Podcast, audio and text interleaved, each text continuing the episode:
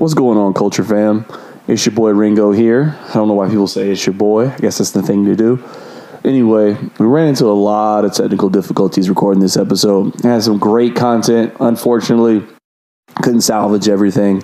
We interviewed Jake and Phil, the co-founders of the Chicago Fire's new supporters group, the Black Fire.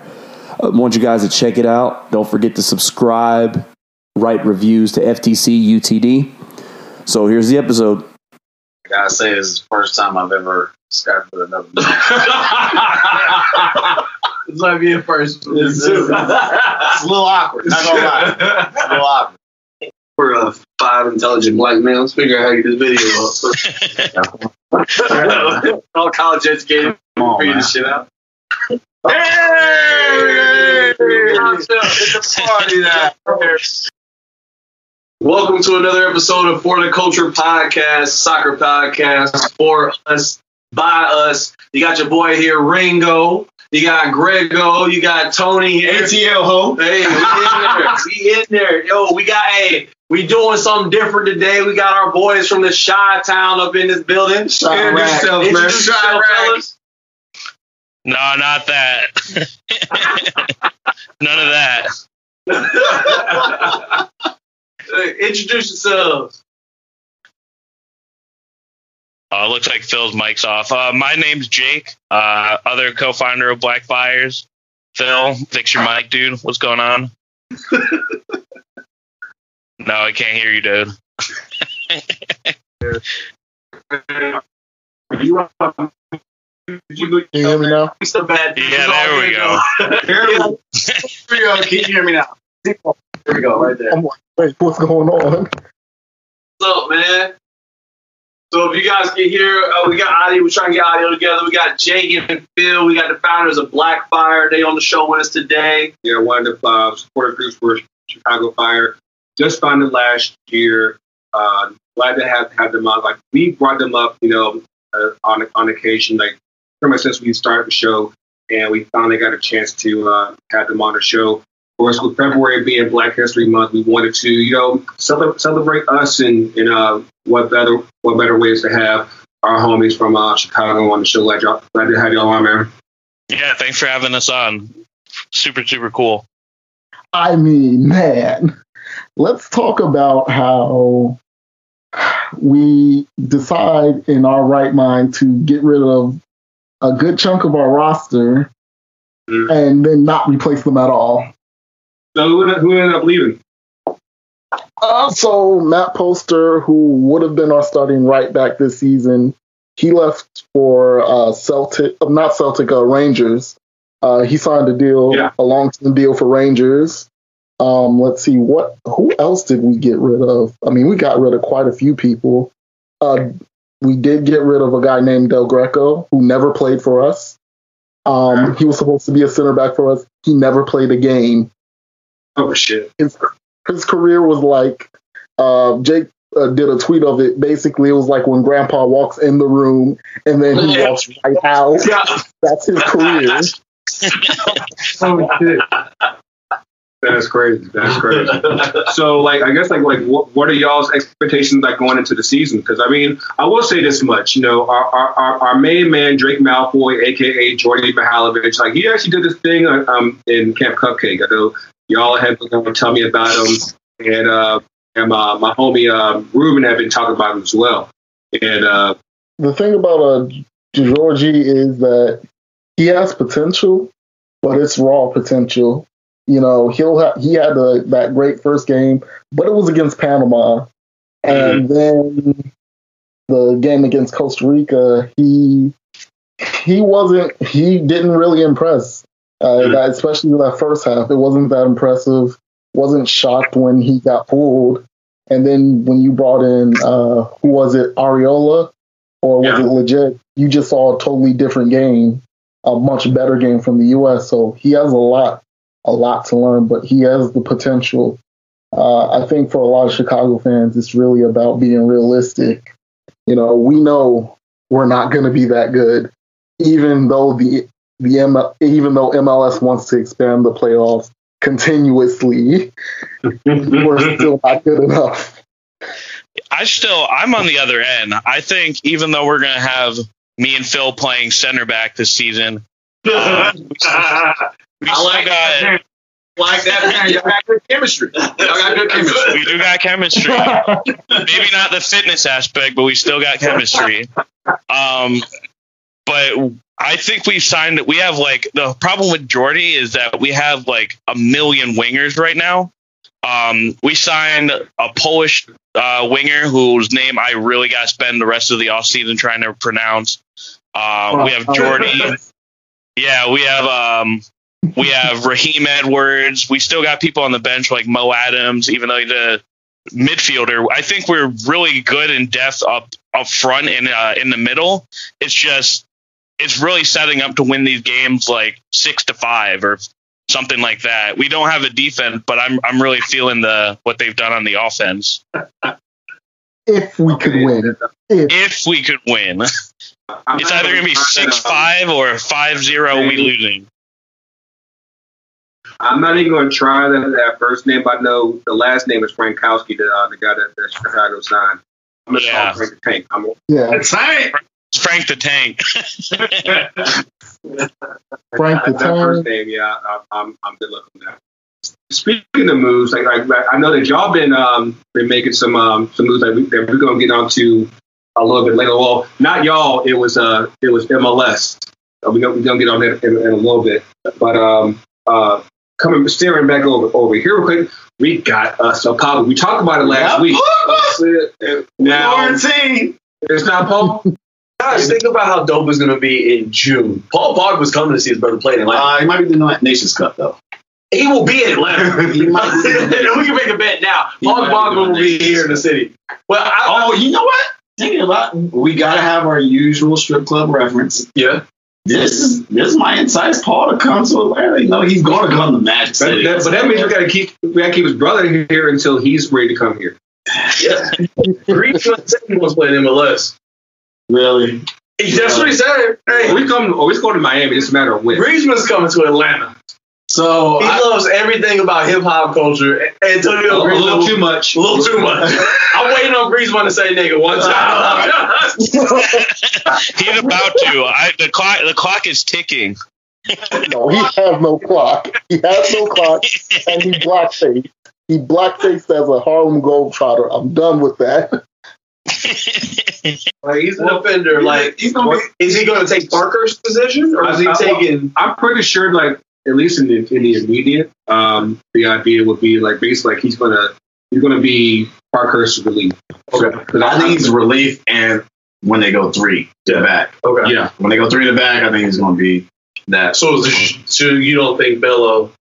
Oh, Bello will play. Slow, slow Bello. That's what I'm saying. Because when Pogba comes in, is there a need for Bello, for the kid? Uh, it all depends on like, like um, different games. Different yeah. games. Yeah, they are different games. But I had also this thing like I was, you know, it's funny. Oh, hold, on, hold on, are we mad that that Pogba that that Paul Pogba leaked the news? No, what? I had a really big problem with it for the week.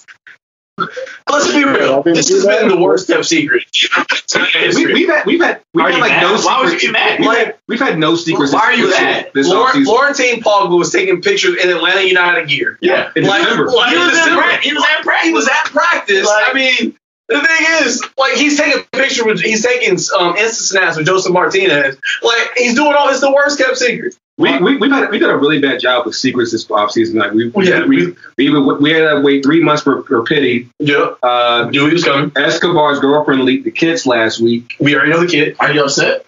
Hell no. All right then. So why? My thing is like there, there are worse people in the world to, that have your news leaked to than, than Paul Pogba. But you know what though, I do like um, Chicago's new away kits. I actually do like those. Yeah, they yeah, look just like nice. Toronto, though. I don't know. Yeah, I'm not feeling it. It looks That's just like Toronto's, but it's okay. It's okay. I hate it. But that, but that goes. But that goes back to our our, our typical issue with M L S and, and having all your kids go the, the same exactly that, where it's like you have no real originality because everyone's different from the same pool of, of design work, and it's like. No. Listen, there's a guy that works for Adidas Soccer that was on Reddit defending his company uh-huh. and said that every league office approves every jersey. Get the fuck out of here. That's what I said. Get the fuck out of here. Yeah, I don't know about that. hey, hey, everybody was wait, like, wait, wait, wait.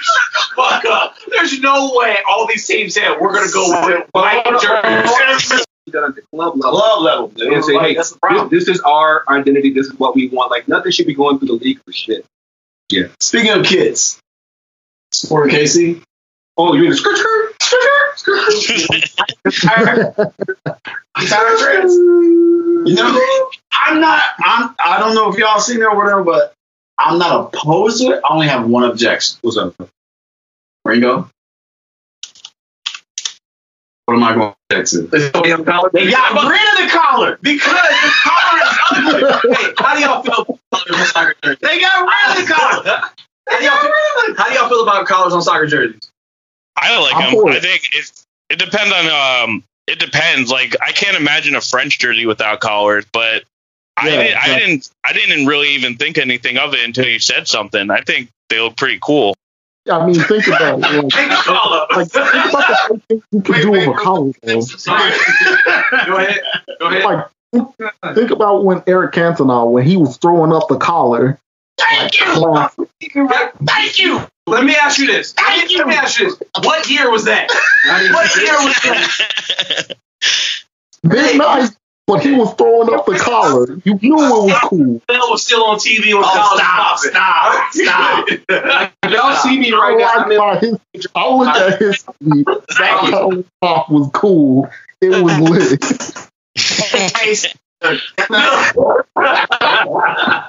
He popped it collar like he popped it before it was popular. He did. He did pop the collar before it was popular. Hashtag save the collars. Believe that shit in the nineties though. We don't now we don't trim this shit. Hashtag save the collars. You, you don't work off Pogba would pop the collar if he could. Oh, he would. If, oh if yeah. Pogba would be. Oh man. Oh. Oh no! Because like you said, I'm um, a minority here. I feel attacked. The, the last feel attacked. Team and yeah, like yeah, yeah, had it pop. Yeah, had it pop. Like like everyone will pop it from time to time. You know what I'm saying? Come on, man. As a, as a French, as a black Frenchman with a collar, you gotta pop it, man. Come on. Oh. Hey, look, I lost this battle. Yeah, you I lost this battle. You just found Yes, you are outnumbered. You black, team black, generic Brazil black. jersey. Are you okay, Ringo? I'm good, man. You know, it's I just Grego just said that pop collars is gonna stop racism.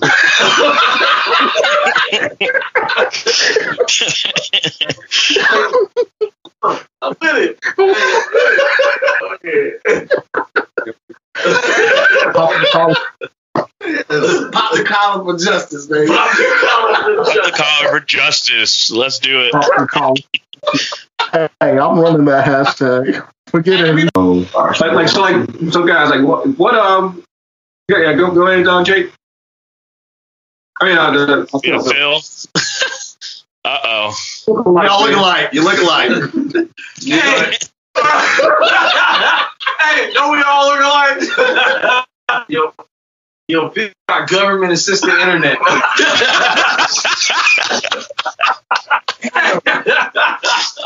Can y'all donate to Chicago? Chicago!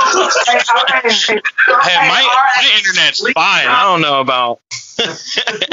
twenty cents a day. You too can sponsor internet for a young black man in the city of Chicago. Please.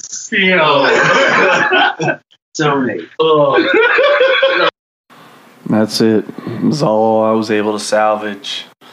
Tell you, this uh, low-budget podcast thing is kind of tough. I want to thank Jake and Phil for coming on that episode. Um, really appreciate your time. We definitely have talked to them, want to get them back on another episode when we actually have shit working right. Um, we'll catch you guys next week. Check out our social, Instagram, Twitter at F T C U T D. Um, thank you again for listening.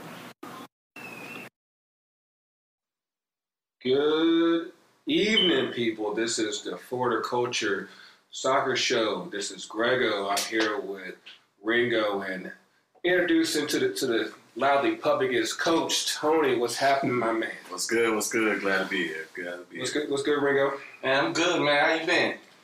It's been a, it's been a nice it's been a nice week, man. I, I, I'll tell you that much, man. Um, you know, a lot, lot of good meetings, a lot of good games, and yes, it's been uh, a, a nice soccer week. I got some, we got some good news uh, coming up uh, last week, and it's like thanks for looking up, man. Uh, you know, of course, looking forward to.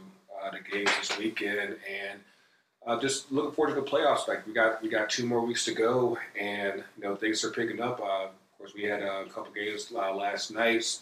Uh, D C's still churning and staying still way too hot from Jaws. Like they are Jaws. Like they're scary. Man, listen, you know they got they got Kryptonite back, and it's just you know Kryptonite's uh, Bill Hamid and trying to.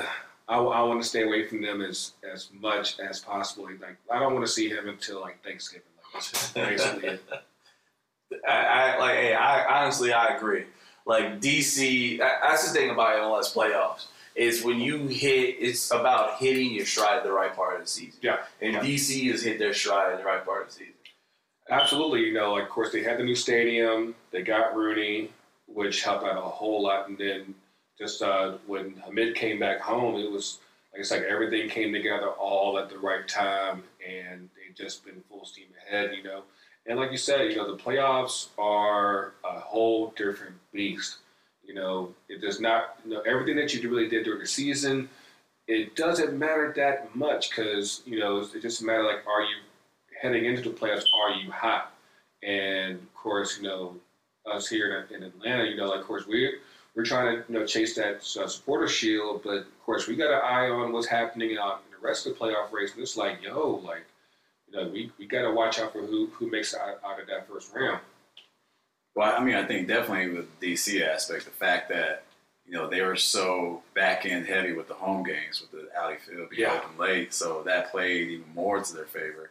That you have all those home games, and then you know the fact that Rooney is found. The, bouncing a youth for himself, and it's ridiculous right now what, what's going on with that man like, right now. It is. Like, me and Grego talked about it. Like, when, when these older stars come into M L S, and they just ball out like this, it pisses me off, personally. Like, because I'm just like, God, is the caliber that different over the pond from that? Like, yeah, Rooney yeah. was a defender in yeah. the Premier League. That's the only way he was able to stay on the yeah. team in Everton. Like, yeah. at Everton. He was a six. Yeah. He, was, he was a six. He was not a ten anymore. He was a six. And, and like, he comes over here, and he's just contributing yeah. to the team. And I mean, like, that free kick last night, I was just about like, forty man, out. Yeah, good bro. Gosh. I was like, you know, and of course, you got to think about it. You, you, you're still talking about, the, the. of course, they played Toronto last night. You're, you're still talking about that's technically still the defending champs, and most of those guys are still there. And like they got shut out, and it's like, like these guys, you just do not want to play, you know, come playoff time. And I'm just hoping that, you know, uh, between, uh, I'm ho- I'm hoping the, the guy like Montreal like pulls this thing out. So I'm yeah. like, I don't want to do it. Yeah, I don't want to do it. But like I said, with two games left, like I said, D C sitting at forty-seven points, Montreal sitting at forty-three. Mm-hmm. So D C stays where they are. They're going to play that wild card. So they they're pretty much end up being wild card against the Crew. Okay. So everyone oh. knows how the Crew handles business. Segway. So we're going to it. Look at how you save the Crew. Save the Crew. The Crew has been saved, and like uh, word came out last week. Uh, seemed like just as you were leaving for work on, on Friday afternoon, that the Crew is going to be saved. They. Like, how many times can you say in, in, in your lifetime that the Browns have saved? Like, really? Listen, when I saw the headline, I was like, it can't be real. I know. Yeah, this ain't real. Yeah, it's ridiculous how crazy that is. And, it's you know, it's like, when you see, when you hear Browns and save, you're like, oh, what the world just happened, man? But yeah, like, you know, uh, their owners, uh, uh, they, they're on their, in process of buying the Crew. Now, it's, it's kind of, kind of weird as far as like how uh, everything's going to be set up. So basically, uh, uh, the, the current Crew owner, uh, uh, Precourt, is going to be he's going to keep his team, his his franchise spot essentially. What will happen is he he'll still be able to move down to Austin and, and not have to pay for all the expansion fees for that. Mm-hmm. What will happen? What will happen from there is um, so Jimmy Haslam and his ownership group. They're going to basically keep the Crew in Columbus and keep it as and technically it'd be technically an expansion team, but of course they get to keep you know their colors, their uh, record, their yeah. records, all that stuff, and of course M L S gets a nice pocket of change and all that, and and yeah, you know just. Uh, I'm pretty sure, of course, they'll be able to go keep playing for next year while Precourt actually kind of gets to sit back for a bit, you know, I guess rehabilitate his image and everything, and, and then um, they get Austin. yeah, that's, no, honestly, that's a good way to put it because, like, Austin, like, I really thought their logo was dope. Like, I thought it was, but it, it, I, I really thought it was a cool logo, like, because now that they're able to, like, start fresh without having that whole Crew thing part of them, now they can start building that fan base there without people looking bad. But, but look at the also big picture thing as far as what's going on with this whole situation and the fact that he is – but that he's basically strong-armed his, his situation, and it's not healthy for the league. It's not healthy as far as, you know, what is going on. And, of course, you know, owners are going to do what they want to do. If you got a pocketbook to do it, you know, so be it, but I don't know. Got owners like that, ugh. Like it, it's, I mean, it's an N F L model. I it mean, is. That's, that's it what is. We, that's what we it have is. Here. I mean, it is. I mean, Dallas moved twice. I, I mean, know. so I it's what we have. So, like, being able to get two expansion teams out of this situation, saving a historic club. I mean, that's huge. That's huge. Amount. Absolutely, yeah. You know, um, I also think that you know with the whole issue with. With Austin, it, it's still it's still a weird market as far as you know. Yes, Austin is weird, and Austin is you know still the the cool city in the sense of where people are wanting to move as far as a market. But um, the energy that was behind it from a city standpoint, you know, listening to the tea leaves there, it's not as much as I've heard in other expansion type cities. Mm. You know, it, like Austin. Well, I, I said for a minute that Texas is a weird market for soccer because, of course, you, you've had the uh, the the arguments as far as like, okay, we originally like with uh, F C Dallas, it's like okay, yeah, we want to be close to the to the soccer moms, not the, out the burbs. Of course, that's why they're out in Frisco and not in Dallas. And then, of course, later on, it was okay, like we want to be close to the urban urban core and and with Houston, and they uh, built their taking them downtown, and in both cases. Nobody really comes, so yeah. So it's like uh, so it's like you, you have a stadium in the, in the burbs that doesn't work. You have a stadium in, in the downtown that doesn't work. So it's like let's go to the country. You know, that works. Like, how is it? You know, at, at what point do you say, okay, maybe it's maybe it's it's not us, it's you. Yeah, you know, absolutely. And, you know, but, of course, Austin has a, you know a pretty young demographic there, and of course, that one that you would think that would be. Uh, appealing to soccer, but you know, like I said, like like like you're saying, Coach, uh, it doesn't really look like they've really been uh, been buzzed about it. Like I, like I remember when Orlando uh, was first uh, trying to get into M L S, they were like all over the place. Because also the South, because like there was no other teams in the South at that point. You know, Miami was gone. Yeah, we weren't there yet, and. D C was, you know, the youngest team. And then I mean, you, some, and then you had team. Cincinnati, who just finished their push. Like, they, they've been going hard, too. But, like, you look at Austin, you're like, yeah. you don't see you don't see any of that. And it's like, so it's like, like, how can you really be for certain that, you know, this is really going to work? I think that's why I think uh, for Precourt's uh, uh, main, main aim, it's probably best that he does sit out for a couple of years and really, you know, try to work this out. Go sit in timeout. Go sit in timeout for a while. Yeah. He needs to be in timeout for a while. Yeah. Or, well, I think it's like having three teams in Texas, in my opinion. I, I think it's good, though. I mean, it, it gives you kind of that local feel that we all love about European football. And it's, yeah. you know, you'll have, if they can do it right, you can have that rivalry amongst the three major cities of the state. Yeah. And then hopefully, you know, M L S is trying to get that viewership below the border. So if you get some people buying into M L S right there, then you can start getting them like, hey, let me start watching the league a little bit more when I'm not watching, you know, League M X and stuff like that. So I think yeah, that yeah. I think that's the play that they're playing.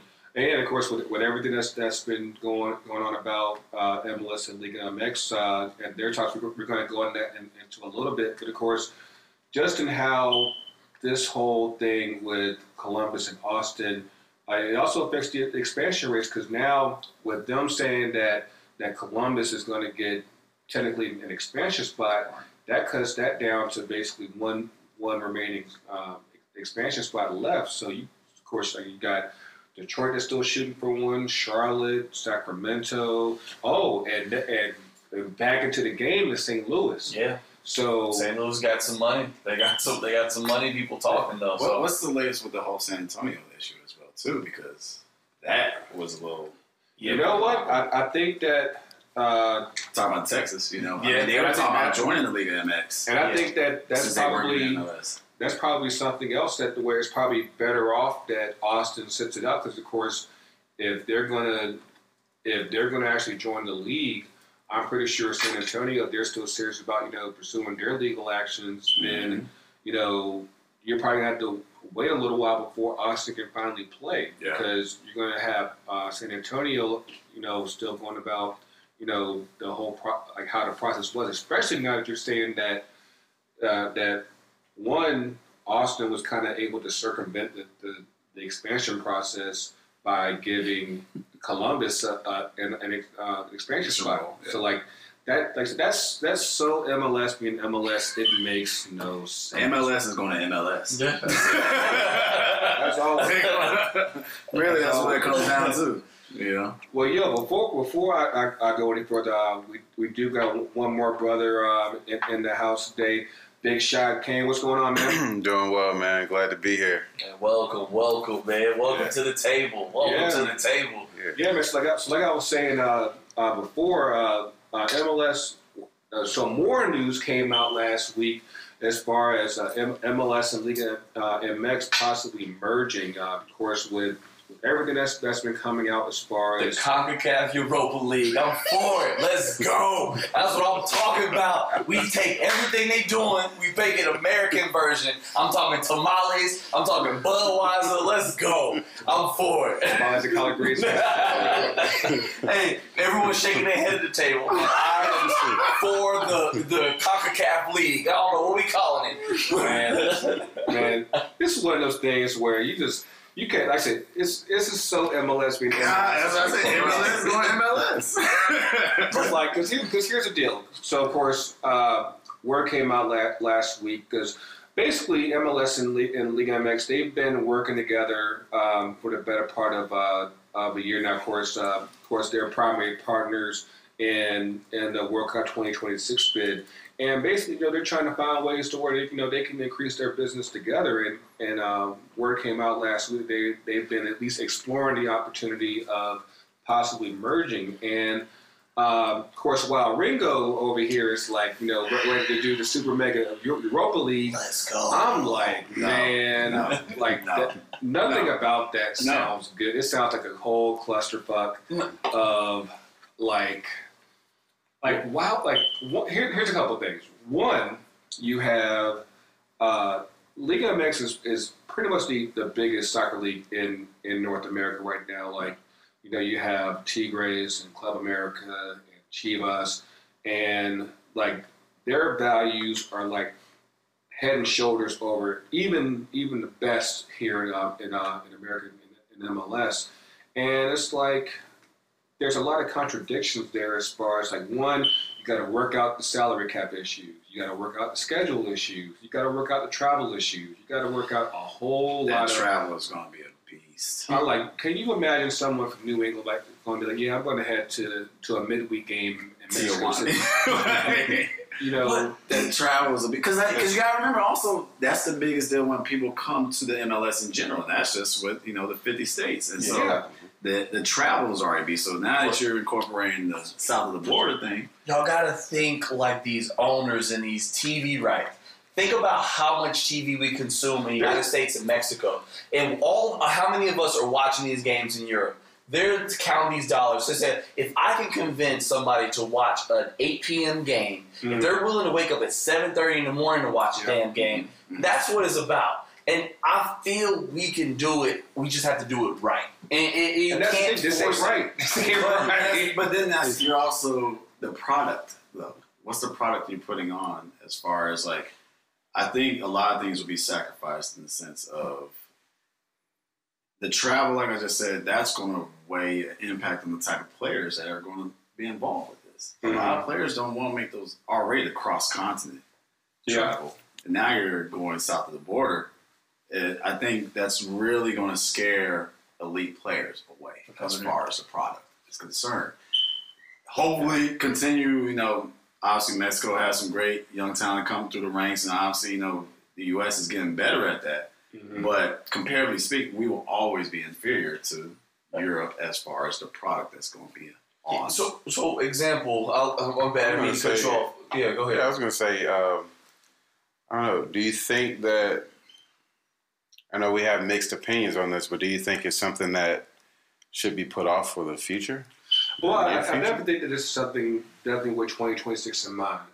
And, you know, of course, like you're, you're, you're trying to figure out as many ways as possible to, to figure out all this synergy and all that hogwash. And I'm like, you know, sometimes you just have to keep keep things simple. If you want, if you, of course, obviously everyone has has a has. Skin um, to, to worry about in twenty twenty-six. Of course, you want you want the U S to do good. You want Mexico to do good.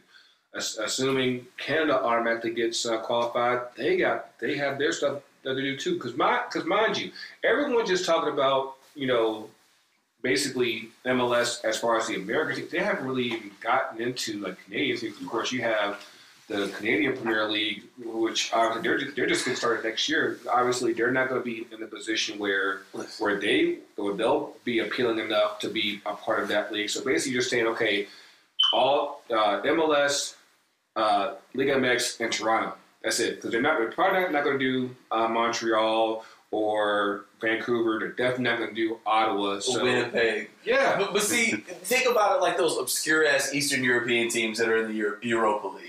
Yeah. This is going to give some of these smaller market clubs in Mexico, United States, and Canada a chance to be seen on our regional stage. But do you think they're really going? You think they're really going to look to include those teams? Because that's another thing. Because I'm, I'm thinking that, of course, you have, yeah, of course, you have the, the big teams who who got the money, who probably want to spend that money.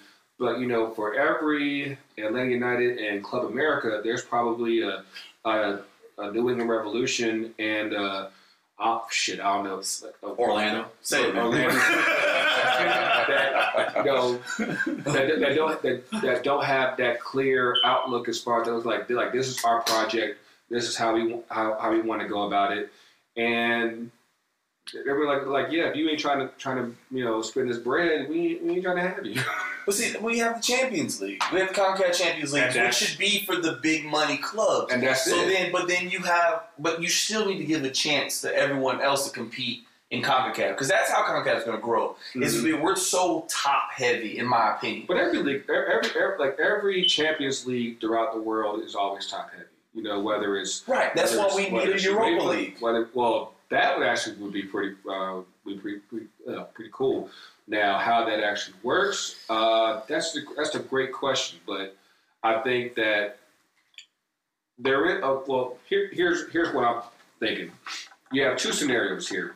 You have obviously just a full on merger of some sorts. No, I, I don't agree with that.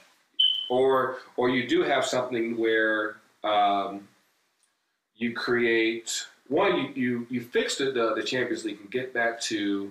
You know, you're already going to a calendar league format next year, and I'd, I'd like to see them go back to um, uh, group stages before and and have, you know, proper knockout stages instead of this three-team stuff that makes no sense. But uh, I, I do think that um, uh, a, a great way to further involve that would be something like like our Europa League, where you have like that that that next-tier competition that only helps get other teams out there as well. See, that's that's what I thought it was.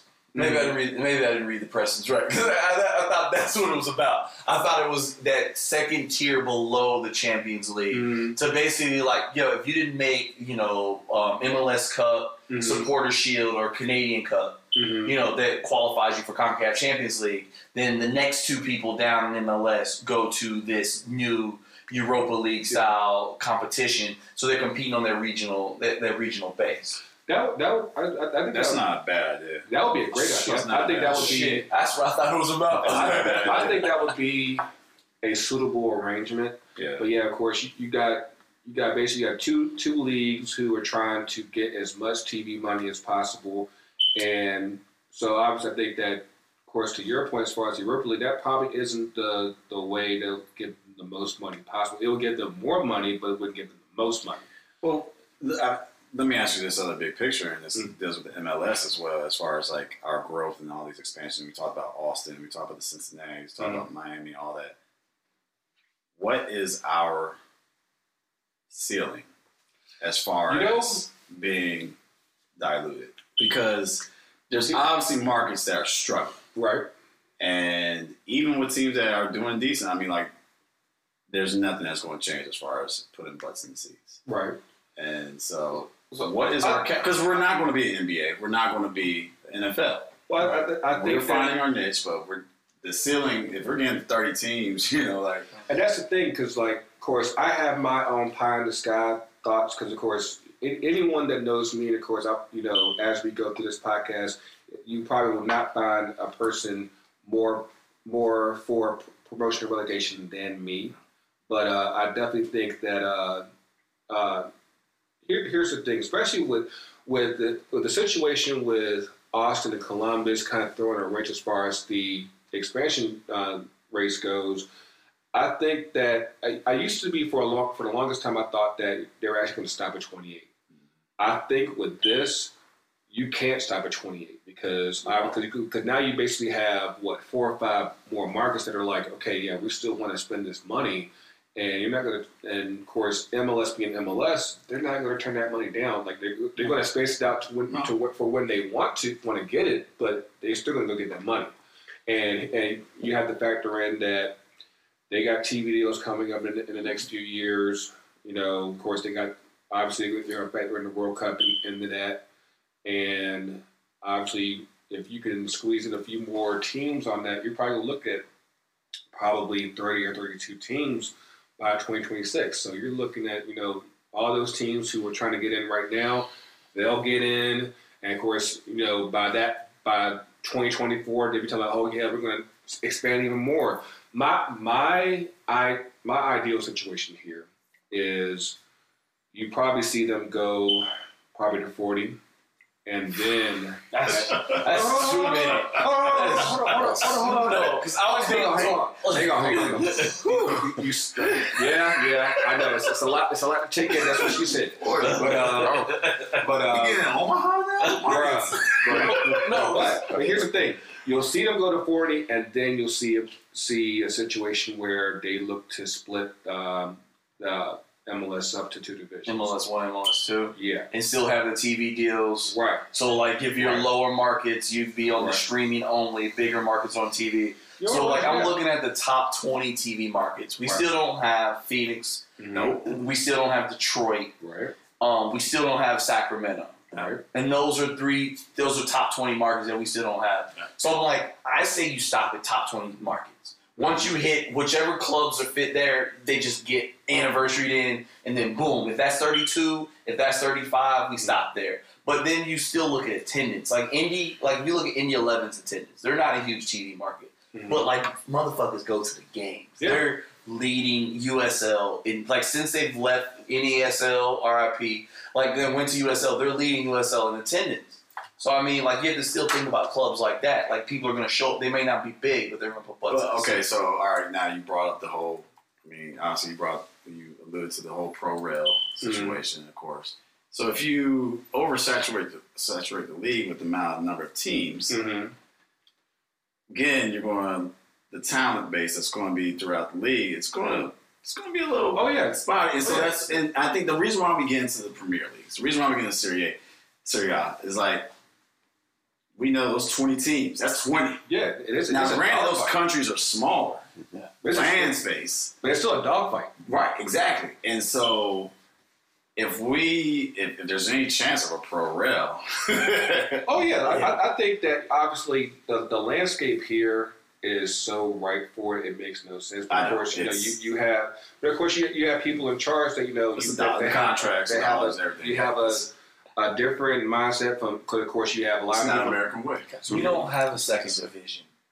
We don't have a second division in this country. Like, I mean, I mean, even if it's technically, but we don't have a sanctioned. We don't, we don't operate like that. Right. So yeah. until we get a sanctioned second division that has a T V contract that people are watching, pro really happen. But wait, but here, we're, here, in, we're N F L. But here's an open question for everybody. National Football League. But here's an open question for everybody. let's let's say pro rel is off the table. Yeah. Okay. And it is. It's, and it's what what is the draw for U S L?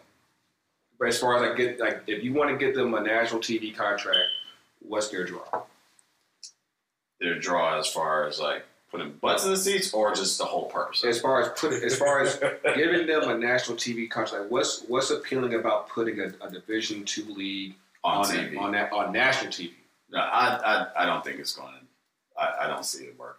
Yeah, I mean, it, it will stay web stream based type of thing. Um, Because nobody watches college soccer. You know what I mean? Like, you were you're talking about like that that tier below, and not to say that that's an equivalent, because yeah. college soccer is a whole different yeah, monster yeah. in itself. But nobody's not to say nobody, but you're not going to pull like you. You don't. It's see, not going to be a revenue stream. You don't see minor league baseball no. on national T V. No, you're you're, you're and all these championships and playoffs, unless yeah. someone of interest is playing one. Right? Game. Yeah. Yeah. That's I mean, like, yeah, for example, Drogba. You know, he's he's playing down there with the Phoenix Rising and stuff like that. But see, that would be the draw for the big T V deals. But, like, with E S P N, you know, trying to get into the streaming game. Right, yeah. You know, uh, T N T with Bleacher Report, their streaming yeah. deal. So, I mean, there's avenues. There's avenues for it. For yes. them to stream it. So, like, they have to get a contract like that. Right. So, yeah. it's like people are watching because people are showing up to their games, like, right. regardless. So then they can have somewhere to watch their game. So Absolutely. then there's that revenue stream that's there. So then you get that constant revenue stream in U S L. Mm-hmm. And then U S L already has that beautiful structure they've already set up now. Mm-hmm. So then you get money funneling there. So then that opens up the door for promotion relegation. So if I have a team in Columbus and we fall down, we're still going to make a little bit of money. And the owner's not just about to take a huge loss because right. there's no T V. I mean, because that's where the money is right now, is in T V. We need we need an episode where we just devote pro rel. That's, that's, that's, that's, that's, that's, that's a rabbit hole no, of all yeah, rabbit yeah, holes. We'll, we'll like, go down man, listen. No, but uh, you know, of course, uh, we we've already gone into uh, the playoff race on this weekend. Uh, what what y'all been watching on T V? So, I know we had a a bunch of like, uh, uh, of course, this past week was International League, so of course we had friendlies, we had uh, Nations League games over in Europe. Like, what y'all been watching? I watched a little bit of the U S match against Peru. Um, I mean, I'd say, like, I'm intrigued by how the U S does now, because, wait, hold up. Oh, sorry, yesterday. Yesterday was exact year. yeah. Exact yeah. year. Yeah. Um, yeah I mean, yesterday was exact year from when, you know, Trinidad and Tobago happened. Yeah. Now, you know, I got, you know, it's always tough because, you know, so my teammates in college are from Trinidad, so ah. I love, you know, I'm, I'm, my Trinities, you know, I love them. But at the same time, like I, that was obviously the cosmic shift of where we are with our soccer landscape in this country. But um, so I was, I, I've been tuned in with that because also, you know, I, you and I have talked about, it, but like the melanin that's been shown lately with the squad selection, like you have, like I have to tune into that. You know? Yeah, yeah, yeah. I see these young brothers. You know, some coming from the Georgia area too. Like, yeah, you gotta tune into that. And see, and, and think about the young; they don't know. You know, they're just green. Yeah. And, that, and that's just, that's that's the crazy part about about yeah. uh, where where I think where the national team is right now. Because of course, you spent the last year, you know, kind of like in this wilderness spot where we don't have, we still don't have a permanent coach hired. It's yet, been which, a year, a year, man, since we've had a coach. Yeah. Like, that's why I, I like I haven't watched until we hire a coach. I'm not watching national. What's Arnie? What's Arnie doing? I, I don't know what he. I have no idea what he's doing. I think he's just collecting a check. Like I don't know what he's doing. Because like, here, cause here's it doesn't take a year to hire. Because he started now, right? Like yeah, he's in office. Yeah, he's yeah, no longer yeah. with Philly. Yeah. Nope. He's, he's in office. one hundred percent. He's moved. His yeah. boxes are unpacked. Yeah, they're in Chicago. yeah, yeah, they're in Chicago. So I'm like, what is he doing? Who is he hiring? Like, and I think my thing there is just more so, okay, you're looking for a head coach. Okay, it's been a year since since we failed to qualify. You, like, we you, you, you, had, you had... Qualifying failed us. you, had, you, had, you, had, you had roughly eight months from then until the World Cup. Yeah. Nope. You know, you didn't have a general manager hired. Nope. Uh, it's been, of course, since... Since then, you've had you another got a new president. Another, you, you had, you, was your hiring I mean, the same, but a new president. That, that's the same and the same. That's a whole. That's a whole other story. So, so, so, even, so even just with that, from the point uh, Carlos Cordero was hired, you basically have had roughly ten months to oh. to, to hire someone. Uh, of course, you got you got a general manager hired, and even from the point where he got started in July, like you know. You could have had someone hired at least by September, and of course the fact that you know they're still they're still waiting now leads them to lead. They're probably going to hire someone from M L S, which means that we're going safe, and that makes no sense to me. You know, because like you see, like the word's been going out that Mexico's about to hire Atlanta United head coach Tata Martino, and it, like you see. You see what happens when you have a program that really wants to be aggressive about, you know, progressing their program. It's like if you're if you're hiring, of course, mind you, they're hiring from, from us. And like, and of course, mind you, Tata has has a pedigree above all pretty much all others in M L S. But still, it's just you know considering everyone else, it's like uh, I don't know. That's, that's, that's honestly, I think that the I think we're afraid to go. I think we're afraid to go forward. I don't think. I think who they have their eyes on personally, they, they took a job. They t- they took a job in pretty much uh, the U- um, U S national team. It's like fuck. Where do we go from now? Mm-hmm. But there's a lot of caliber coaches in M L S that would do great with our national team. I mean, look what um freaking Peter Vermees is doing with Sporting Kansas City. I mean, yeah, I look, thought he was gonna be. Uh, I thought he was I, thought, I mean, not to say that I think that he is the best, but I thought for sure, I think that's a safe bet as far as, you know, going forward. I think, like, he just signed up some new contract, yeah. too, so, like... I know that he, cho- he took himself out of that yeah. equation, but, uh, but I thought that was one of And be. Then, of course, of course, my, my pick, uh, Jesse Marsh from New York, of course, he took yeah. he took, he took a, promo- a promotion within Red Bull and went to Germany. And then, what does he do now? Like, he, he, he shot shoes? He just, what does he do? What does he do? It's like a parallel move. It's just like... Yeah, yeah, I'm like, like, like, wow, like, you know, other than, other than the experience itself, as far as, like, you know, getting that, that taste of, you know, German football, I'm like, you know, unless that's, and of course, mind you, they've already, like, uh, Red Bull Leipzig has already said uh, they're, they're already planning on, uh, they've already got their manager hired for next year, so, you know, there's not even a guarantee that come next season he'll even be there, so I'm like, you know, I guess he just wanted to take the internship and, and uh, instead of taking the, the U S job, and it, it it just doesn't make a lot of sense to me, you know? It's just, it's funny that, like, within this year's time, we can have a new Supreme Court justice. But we can't figure out who's the coach of the U S soccer. So, yeah, I, I mean, that's like our country. You know, yeah. Things are broken. Things are broken. We have permission to be aggressive. They don't take full advantage. Like it's, so what, it's okay. What about Berhol, Ber, Berhalter out in Columbus? So yeah, is that another safe one? Because he, he he's very good with young players, mm. and our national team has a, a lot of young, yep. black, strong young men in the U S pipeline right now. I really think if he's not, he may not be the guy, but mm-hmm. he's the guy, you know, in between the guy. You know what I mean? Actually, set up the foundation for the system, then they hire somebody who's going to take us over the goalposts. I, I think, think that, be, well, here, here's my prediction. I actually do think that Berhalter will probably be the guy that ends up getting uh, getting the job. And I actually do like him. You know, I, I think that, you know, obviously, even though he's a disciple of Bruce Arena, I think that with, uh, with I think with his experience, uh, like, he actually would do pretty well. Uh, I think that with, every, with everyone that, that's coming up right now, what you are ultimately trying to set yourselves up to where twenty twenty-two is probably going to be technically a wash. It's just more so, you know, trying to get things, get back on our feet.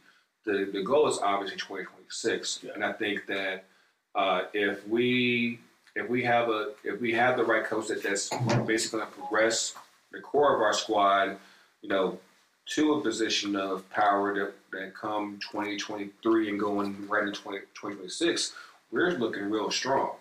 And I think that I think Berhalter can can get that done. Uh, you know, it's just a matter of, you know, we really.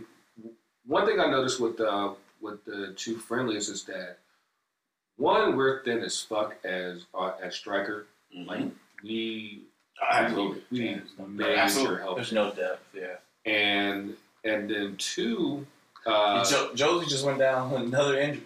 So I mean, Josie's going to Josie. I mean, like you know, the, Josie the, the sad part is made so, of Jello. The, like. the, sad, the sad part about him is that he's still young enough to wear. He's only what, twenty-six? Yeah, yeah, yeah. Like.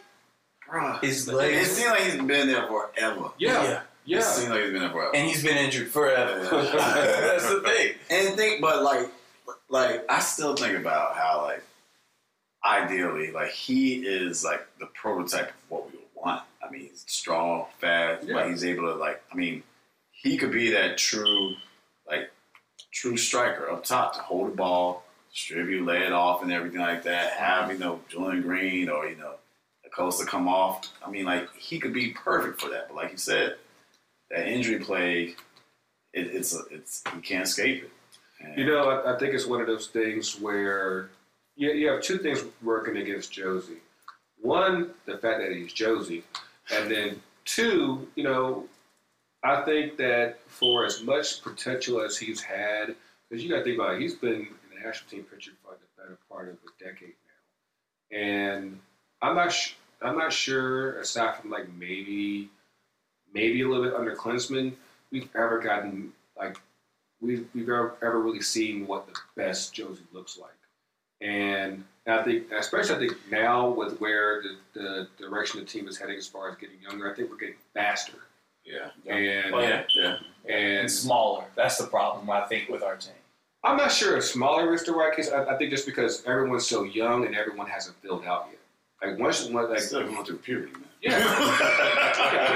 Josie, you got kids. Josie was when I first saw Josie when he was like eighteen. I was like, that motherfucker's big. He was wrong. He was. He came wrong man coming into it. Yeah, yeah, but like you, like you look at like like most of these guys now could probably be our sons, like yeah. for real. No, no. And yeah. so, so you think the future is us playing with like a false nine? Like you know, it's just you get somebody up there. A Bobby Wood or somebody, but a lot of our attack is coming through like Tin Wing, you know, like Ship and like you know people I, like I, that. I think that uh, well, for one, I think our best formation is probably either a four three three or if they really want to be uh, be bold, a three five two. Uh, I think a three five two is probably like, like yeah. I, like with with I think traditionally with, with, with the way depth in the midfield with the way that our like, we've always had speed. Yeah, and and obviously with a three five two, you know, whether it's three five two, uh, a five three two, something where our our wingbacks are say, yeah. just able to just burn everybody. I think that uh, we have the personnel that's tailor made for that. Mm-hmm. I also feel that you know, of course, depending on how you want to use Weah and Pulisic and all that, and, and and those guys, you know, even if we don't necessarily have that big target man up front.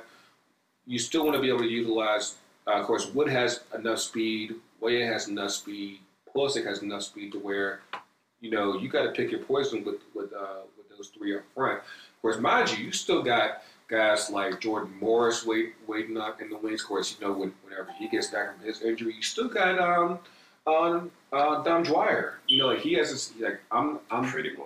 You know. Isn't Dom Dwyer like thirty-five? No, he's like twenty-six. Yeah. yeah. Really? Yeah, that's it. I, sw- I swear he got his citizenship at like thirty. No. Like when they were like, he's eligible, I was like, like what happened to Nagby? Like he fell out of the Well, well I know, of course, like, of course, he's just getting back from his injury. Of course, yeah. you know, he's he's bounced back pretty well. And I, I think that uh, he'll uh, uh, he'll factor in probably going going into next year, yeah. assume, assume that he's held. I think, you know, with how he's been used here in Atlanta, uh, I think it's been a revelation, I think, because for the life of me, I, I never quite understood why he was used out wide in Portland.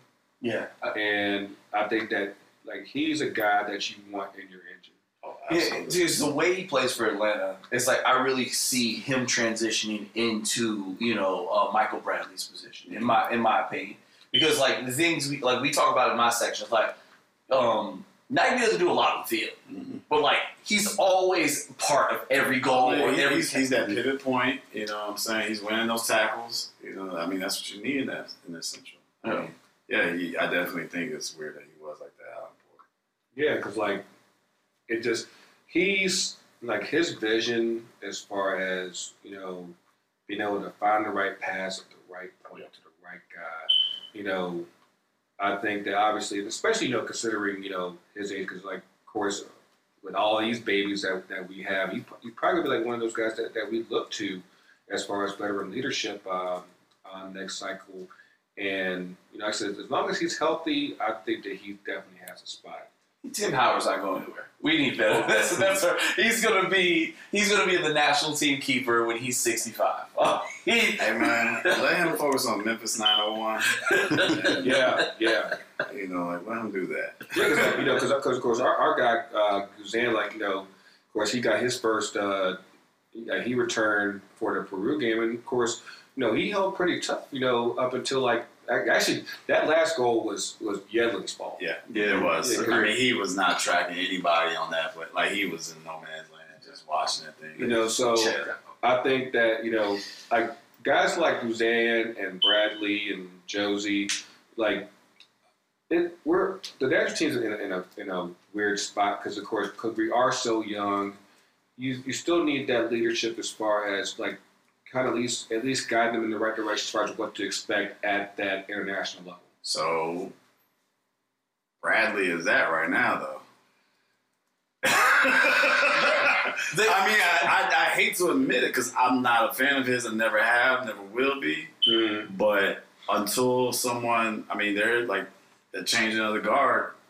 Bradley's at it right now. Yeah, because like, yeah, I, I, I hate to say it. What what people, I think, what a lot of people fail to really. Recognize or want to admit is that, uh, especially at this at this point last year, of course, everyone was shitting on him, and of course, yeah. even now they kind of still shit on him yeah. because of what happened last year. But like ever since then, especially like the first part of uh, of this season, like you know, he he led Toronto to M L S Cup, he led Toronto to CONCACAF Champions League final, even though he he skied the fuck out of that uh, penalty kick. Gosh, you know, like he probably had like his best form. Uh, since coming coming to Toronto, like, because I was one of those people who really criticized the hell out of him coming back. I was like, why are you coming to Toronto, especially Toronto of all places, right. uh, when you were in Italy? I'm like, yeah. no, if, if things don't work out in Roma, you know, there's other teams in, in Italy that probably will take you in a heartbeat. Right. Like, you don't go to uh, Toronto, even though I guess, you know, that paycheck was more than enough to, hey, I'm good here. Yeah. But, uh, but you know, yeah, obviously Eastern Standard Time Zone. That's what he wanted. But, yeah. you know, but, you, you have, uh, but you have basically, like, ever since he came back, it's like, like obviously his form with the national team just fell and fell and fell. And but like I said, this year it's probably been like the best he's been since he came back. So I and I think as far as, of course, we still have a goal as far as winning. The Gold Cup next year, and I think that at least for the purposes of of winning that, and then of course that gives us the Confederations Cup for for next cycle, and you need as many tournaments as possible to build up a new talent pool. Okay, you, you're segueing into what I've been thinking about. I wanted mm-hmm. to bring up, and I don't want. I mean, we can go down this rabbit hole, uh, but it also goes with you know the selection of our next. You know, head coach or whatever. But we do have to recognize that we're still missing out on a big chunk of our demographic within this country. Yeah. yeah. And that's our brown brothers. Yeah. And, and, that, and that's why I got I got you here. Because, of course, you know, for people who don't know, Coach Tony, uh, he's part of uh, a soccer nonprofit here in Atlanta called Soccer in the Streets. Uh, he coaches uh, how many teams you got? I have one community team and one school team. So he's definitely in, in, involved here in the community. And, and one thing that we definitely want to um, have uh, he and uh, a couple people from Soccer in the Streets uh, um, involved here is definitely talking about, you know, how, you know, one, we can uh, improve on the outreach um, as far as youth development. And that, and uh, and also see, like, you know, like, like what can be improved, because I mean, obviously, it's not just, you know, here in Atlanta. It's it's all over the country as far as, you know, what's being missed and what and what needs to improve. Because of course, you know, twenty twenty-six will be here before you know it. Like, mm-hmm. the, yeah, keep in mind that that a twenty-six year old twenty twenty-six is is right now what he's seven, sixteen. He's sixteen right now. Sixteen. Yeah, yeah, of course. So he's he's George Bello's age. Yeah, exactly. So you know you want to be able to find those playing kids. U seventeen team that just came in second last week. Yeah. You you want to you want to be able to uh, be able to spot those kids and and see that you know they're getting the right development so that they could possibly contribute not just as a pro but also to the national team. And uh, you know, of course, with conversations that uh, that we had. I, I think that that's something that we'll definitely uh, uh, dive into on on a future episode. So, do you think? Like, I know, I know, like we're going deep down rabbit hole. That's what I said. I, oh my okay, because I'm gonna say, it, I think the problem is the college soccer. Uh-huh. Like, I, I think that's what it is. It's like these big schools that have these soccer programs. They're not going and they're not sending scholarships to some of these black and brown kids to go to these big schools to play. It's not even just that, but... Uh, just, so, just, and then the national team and the national team and these major league soccer leagues, I mean, our academy system's getting better in, in this country, but, like, a lot of people, we're still dependent on a draft for a lot of talent in a lot of these teams. Well, uh, well they kind of tied up with, like I said, we're, we're going to definitely have... a. a All right, I, I won't go. No. I, I, I don't know, because, like I said, you come from the college soccer system and things like that. And, like, I just think it's doing us a disservice because the N C A A is... No, don't be that, that, that, that, yeah, see what I'm saying? That's what I'm saying. We can do this later. That the N C A A is over. So I think, I think that the, the biggest hindrance to the college soccer is, is the length of the season because, like, there's no way that You're, you're going to be able to get a quality development environment just playing like what? August and November. Yeah. That's, that's your season. That's August it. and November. You that's can't, it. there's no way. Like, because like, you yeah, what are you doing that all the time? Like, yeah, you got a spring season, but that's. You know, like you think about it, in, in, the, in college basketball, you know, they cover about seventy-five percent of what the N B A season is. You're talking about maybe fifteen, twenty percent of college soccer is. It's it's about fifteen percent of, of what an actual professional season is. Like you, there's no way that you can get the, the necessary development. And like, of course, of course, if you if you take care of, if you go play elsewhere, like you know, if you got if you're still involved with a club or or with an academy, you might get uh, still get to where you want to be. But for the most part, you're kind of wishing on luck and, and hope is and hope that someone uh, notices you. But like I said, we're gonna. Definitely the, uh, dive on that because, like, of course, we uh, we have a lot of uh, different partners here that uh, uh, coaches. Hey, man, I'm right here like double dutch, man. I'm ready to jump in whenever. But know. yeah, man. Like, so, so what games we got? We got uh, this weekend, uh, Ringo. All right, so this weekend we'll talk about our domestic league. That's what I, I really want to focus this podcast on. Is getting more people hype about M L S. So I mean, Atlanta. Atlanta plays, of course, home team. Uh, what's, what's this weekend? It's the twenty-first. Yeah, we got we got we got a, a big yeah. Uh, so it's, it's a big block. So uh, Salt Lake just swept up uh, the Rebs. They beat them four one. So Salt, yeah, no one's surprised there. So pretty much Salt Lake, all they have to do is beat Portland this weekend, and they're into the uh, playoffs. So that's huge. So Atlanta plays Chicago, D C, New York.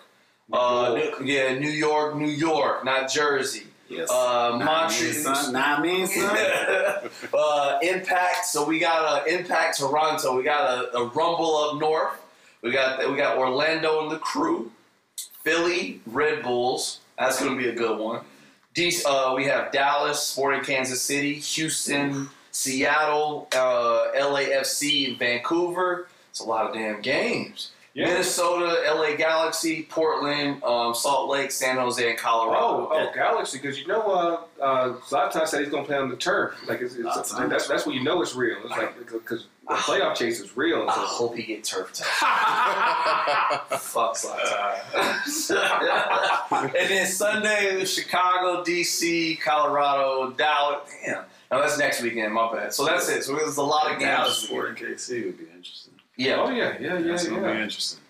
Yeah, that, that's first and second, right? Yeah. Yeah, and then the Premier League comes back. It, it comes back after the international break. Huge game, in my opinion. Um, Atlanta, I mean, uh, Manchester United and Chelsea. We're already black, man. We're already black. Hey, they play this weekend. This is do or die uh, for Manchester United. So we can get into it. Like, I'm just glad Atlanta United's playing with us. Listen, Manchester is so bad. I haven't watched much yeah. of them this season. When Shaw resigned, he's already. I saw yeah, that. I, I don't know how. I don't know how they got him to buy back in. I, I, I think because nobody else wants to. Like everybody's talking about, you know, like hey, like our our, our contract's about to end. Could you imagine Luke Shaw the face of the club? What's going on with this? You know, we, like there, that's there's so many rabbit holes with, with, with that one there because, like, you know, like me and Ringo were talking about uh, about that before we started recording, and there's so much just like you got to think about it. United has been through three managers in the five years since Sir Alex retired, and it's like, when did we start becoming uh, Chelsea? yeah, yeah, yeah. We just, I mean, uh, like we are. It's. And, and, you know, it, it's, you know, everything's cyclical, of course, you look big picture-wise or whatever, but it, it's, it just sucks. it just sucks. Yeah. Especially because Arsenal. But it, it's but also just, like, the persona, just the spirit that's missing. You know, I, I remember just all those years of just always knowing that United's going to pull it out. Yep. You know, if we go down one, even two, we're like, there's going to, Giggs is going to find a way, Scholes is going to find a way, yep. we're going to pull it out. Even Berbatov could find. I mean, Berbatov, like he was a pain to watch, and then you like, God, he pulled out a sexy move. Like, I, it's we we don't have that anymore. We don't have that je ne sais quoi. And that's the, and that's the crazy thing is like you know, I think that with the amount of talent that United has, aside from pretty much everything on, on the back line, there's no reason why one would be played so negative. Dude, Rashford is a, is a beast. Yeah, and then, like, he needs to get out of it. He, yeah, needs, he, he needs to get the fuck out of yeah. Manchester. But that's the thing, like, that is the only thing that's going to save his spirit. If you leave United, where do you go? Uh, P S G. Dude. Uh, Shoot, he might not go on P T at P S G. uh, let's see. Rashford could go, like, well, seriously, Rashford can go. To, I think he can either play in another Premier League team, or I that's, think he can. That's the thing, like, like, he, like he's, a United, he's a Manchester United pro, uh, product. Right. From Manchester. Yeah. You don't just leave your home, your wow. home club. That's, you, you prove yourself in the wild. He should go to the Netherlands, score a bunch of fucking goals, build his stock up, maybe come back, or maybe go to, I don't know, Italy, mm. you know, someplace like that, build his stock up some more, and then maybe come back as a hero. For some reason, Italy doesn't sound like the worst idea in the world, but yeah, I think that just because he's at Manchester United, it's like, like you just don't leave that. And, and, and I think that you're definitely going to run into Uh, a conflict at some point where it's like, okay, you have you have the hometown kid, and then you have big money Lukaku. It's like you got to you got to choose one because obviously because I think I think in the big in the big picture, Rashford's a striker. Yeah, he's not a winger. No, mm-hmm. and Agreed. and I and I say the same thing about uh, Martial too. Mm-hmm. You know, like you basically have you have three strikers, and you're trying to fit them as you know wingers. wingers. And it's not going to work. And mind you, we haven't even got to Sanchez. Yeah. So it's like you basically have a, a glut up front. I, I, I never was a Sanchez fan. I was me, never a fan of that signing. Me neither. Never. Uh, never. I'll say it first. Never. Martial, Monaco signing, January transfer. Ooh. Cause yeah, because of course, you know, our, our, our, I say it here first on For the Culture Podcast. Him playing under Thierry Henry is going to be crazy. And oh, speaking of which. Who was always played as a winger at first. Yep. Yeah. And then what happens when he switched and got to the position he was born to play? Goals on goals on goals. That man can relate to that. Yeah, yeah. I think that the, for Martial, that, that would be a perfect spot for him. And and, and, and of course, what do you think about uh, Thierry, are we actually like, getting this first love one? It, love it, love it. I'm all about it. Like, I mean, as much as I'm a Man U fan, but if you go to my house right now, I got Henry art. And it's just like, that man, he passed the ball into the net. Like, the way, even when he, when you watch his highlights and everything like that, he was, he defied what a striker should be. And thinking about it, to see another black coach get yeah. that job, yeah, all for it. Agreed. All for it. one hundred percent. I was just saying that's powerful. Yeah. Yeah, like, and, uh, like, like one hundred percent. Like, I really want to see him succeed because, like, I'm nervous him coming, like, into a big job like that, especially just only being right. with the uh, the Belgian national team for, like, such a little bit of time. You know, but, like, if he can do it, that opens the door for more. And it might actually change the mindset of former black players. Like, yeah. yo, maybe I can coach. Yeah. Cause I mean, well, not only for players, but for owners. That's yeah. the key thing. Because I mean, for them, because there's there are the black coaches out there. Yeah, yeah. Because like, especially in France, where you already have a pretty strong black contingent. They yeah. of course, they of course you just had uh, um, Vieira get hired at Nice a few months back. Now you have Henry. Like that class of ninety-eight is starting, you know, starting to, you know, spread its seed.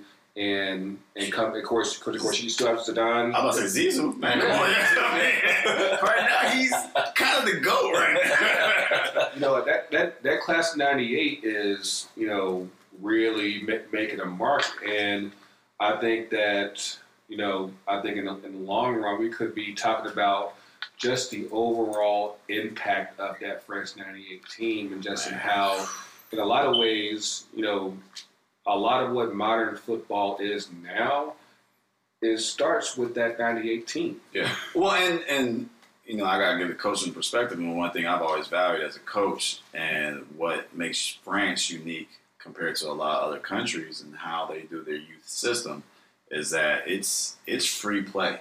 Yeah. Like, they value creativity. They value open play. It's not drill, drill, drill like a lot of other places do. And, you know, a lot of people are, are hung up on drill, drill, drill. Mm-hmm. In France, a lot of their systems are based upon creating your own situations to get out, you know, tight corners. You know, what are you going to do when you're one-on-one with a keeper? What are you going to do when you're in the corner and you got to get away from two defenders? How are you going to get out of that? Mm-hmm. Drills can't teach you that. That mm-hmm. comes from, you know, that soul, kind of like that improvisation. You have, you have to be in that situation and see how you react. Because, of course, like, and for a lot of people, just in general, you don't know how you're going to react until you're in that situation. Exactly. Exactly. And, you know, you can you can try to create the, that scenario, but at the same time, you know, if it just comes to you and and then you react, you know, suddenly you know you know what to do.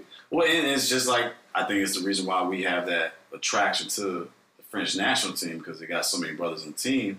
But it also mirrors what's going on in hip-hop culture, because hip-hop culture is the same way. Yeah. It's based on creativity, mm-hmm. improvising, going with what you feel. The same thing they play.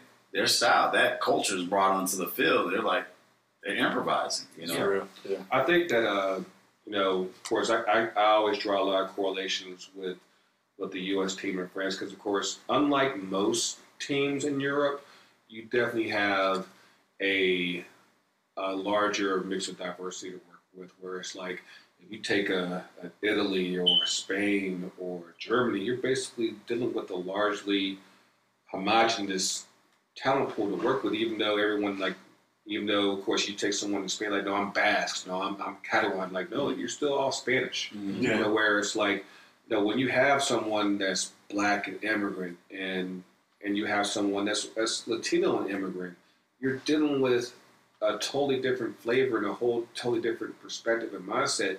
And not too many countries really deal with that type of of dynamic. But I think France is one of those that, that does. And, like, if there's ever a model for the U S to oh, look at, God, God, it's like, it's, that's it. Yeah. And, and, and the thing about it, they deal with the social, you know, backlash because they are outcasted still. Because yeah. when, when shit was going bad, they were, like, they were blaming the all the black guys. Yeah. You know, and so even though we're good, they were still bad. I know. It's like, yeah. And You can see that happening here. Yep. and then, but you, yeah, like you guys said it right on the money. You have to deal with the backlash and believe in your system. Mm-hmm. You can't let public and Twitter trolls fucking make you switch your system on. Because, I mean, France is black as fuck. And mm-hmm. it is, it is dope. And, like, I really hope, yeah, I agree with you guys. I really hope we can mirror it. Well, the smell in Maestro's kitchen means it, it's either dinner time or it's time for us to go. Uh, join us next week uh, while we uh, we cover, of course, the, the games from last week. And we're also going to cover a bit of, of fashion uh, as far as, like, talking about uh, – we're going to get back to the supporters and see, like, what, what goes into your fashion choices come game time. But yeah, we'll, we'll talk about that and, and, a, and a whole bunch more. But for Ringo, Coach Tony, Sean, this is Grego, and we out! Yeah. Why shall we done? Well, get out your house! Hey, motherfucker. That was cool, man. I mean, I hate shit if I delete the whole recording. Fuck, the lost episode. Spin that hot fire. All right, you said recap games. That was a good conversation, guys. It was, it was good. I'm sorry to bring up rabbit holes, man. No, no. Just, just sometimes you gotta, you got to. I mean, because that's what it always spurs you into a good conversation. It changes the topic, but you can get into it. You know, man, it's our barbershop. You know? Yeah. And then that's that's it. That's our barbershop. Talk about anything and everything. Yep. I like it. Good conversation. Yeah, man. Ah, not sure got us up on Instagram. Yeah, yeah we yeah, live. Yeah. We live, man. We live, man. Am I following him? I don't think I'm following him. Uh, Maestro Music, all one word. On Instagram? Yeah.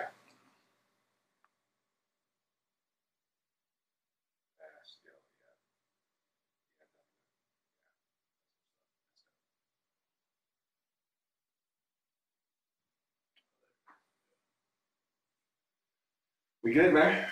Good. Yeah. Well, we could have got go, but I know you said you had to do something at eleven thirty. Yeah. Pull up here and then hit the jump. Let's see. What time you got in here? You got. Let's see what you did. I think we got like a good hour plus. sixty-two minutes. Yeah. You got plus. Write that down.